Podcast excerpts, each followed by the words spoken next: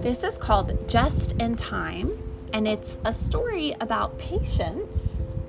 And who is that on the cover? Do you remember her name? Um, it's Belle. Belle from Beauty and the Beast.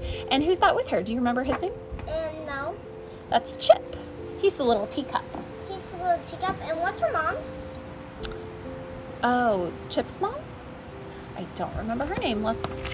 Mrs. Potts. Is it Yeah. Mrs. Potts? I guess. Okay.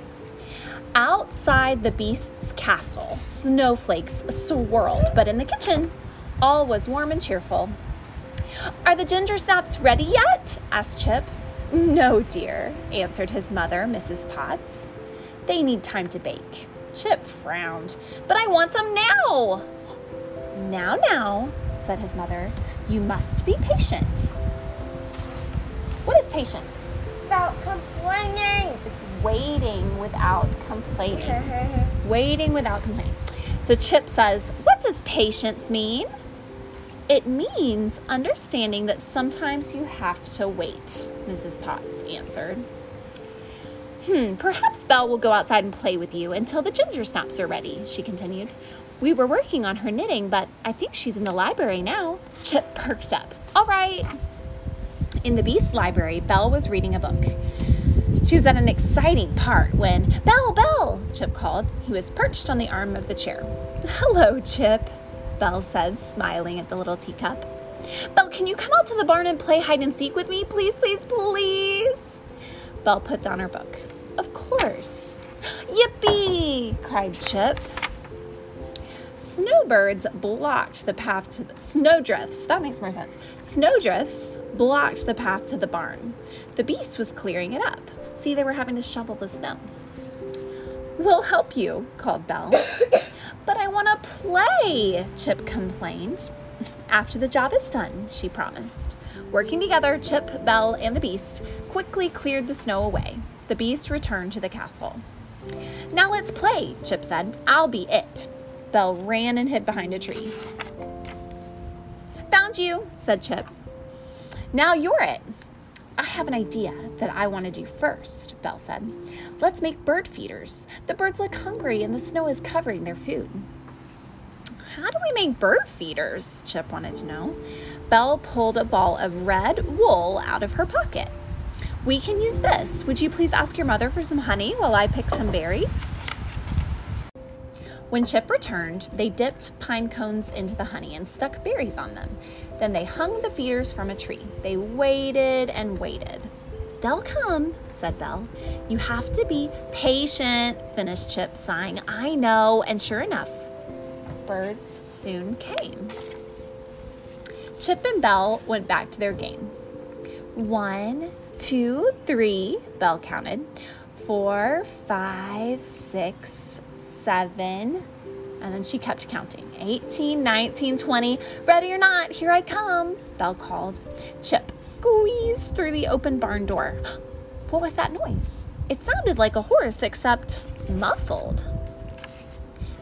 Neigh, neigh, came the soft sound. It was Philippe, Belle's horse, and he was in trouble. Belle, come quick, Chip shouted. Belle rushed inside and saw Philippe all tangled up in a rope and blanket. Oh my, exclaimed Belle. What happened? Then Belle remembered. I was supposed to feed him and I forgot all about it. Philippe got tangled trying to reach his food. We need to get help. I know what to do, said Chip. He hopped to a rope hanging down from a big bell. Chip jumped up and swung on the rope. Clang, clang, rang the bell. Hearing the noise, Mrs. Potts came bouncing, spilling her tea all the way. The beast came dashing out too. Cogsworth, the clock, huffed and puffed along, and Lumiere, the candlestick, came out melting the snow as he ran. They all raced into the barn and stared in silence. Mom, who is his name? That's the clock. His name is Cogsworth. Who, who's his name? The la- the candlestick. That's Lumiere. Funnier. Mon Dieu! exclaimed Lumiere. Oh dear, said Mrs. Potts. What a predicament, agreed Cogsworth. What happened? asked the beast. Philippe wasn't being patient, explained Chip. Right, Belle? yes, agreed Belle. But it isn't his fault. It's mine. I forgot to feed him and he was hungry. Then everyone tried to help at once, and soon they were arguing about what to do. I'll burn the ropes, shouted Lumiere. I'll break them apart, yelled the beast. I'll pour some tea, suggested Mrs. Potts.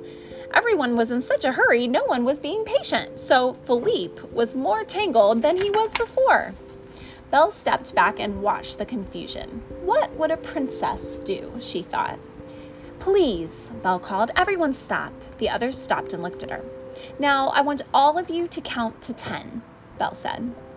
There's no time, Cogsworth protested. There's always time to be patient, Belle told him. So they all counted to ten, and everyone seemed much calmer. If you're patient, it gets you, gives you time to make a good plan, Belle exclaimed. Then Belle started singing a song, and everyone joined in. I don't know how the song goes, but we can read it. Bread must rise and cakes must bake. Things must take time. They take time. So count to 10, and when you're through, what you've awaited will be waiting for you. Soon Philippe was free. They fed him hay and gave him lots of water, and everyone went inside. Mrs. Potts served warm ginger snaps. They were all much happier. Now, weren't those worth waiting for? Mrs. Potts asked Chip. Oh, yes, Mama, said Chip cheerfully with his mouth full. they were indeed, agreed Belle. Later, Belle sank back down into the comfortable cushions in the library and she opened her book and began to read. Then she reached for a ginger snap and smiled. Having to wait for something makes it even better when it finally happens, she decided. Song, but Mommy, can we read another book?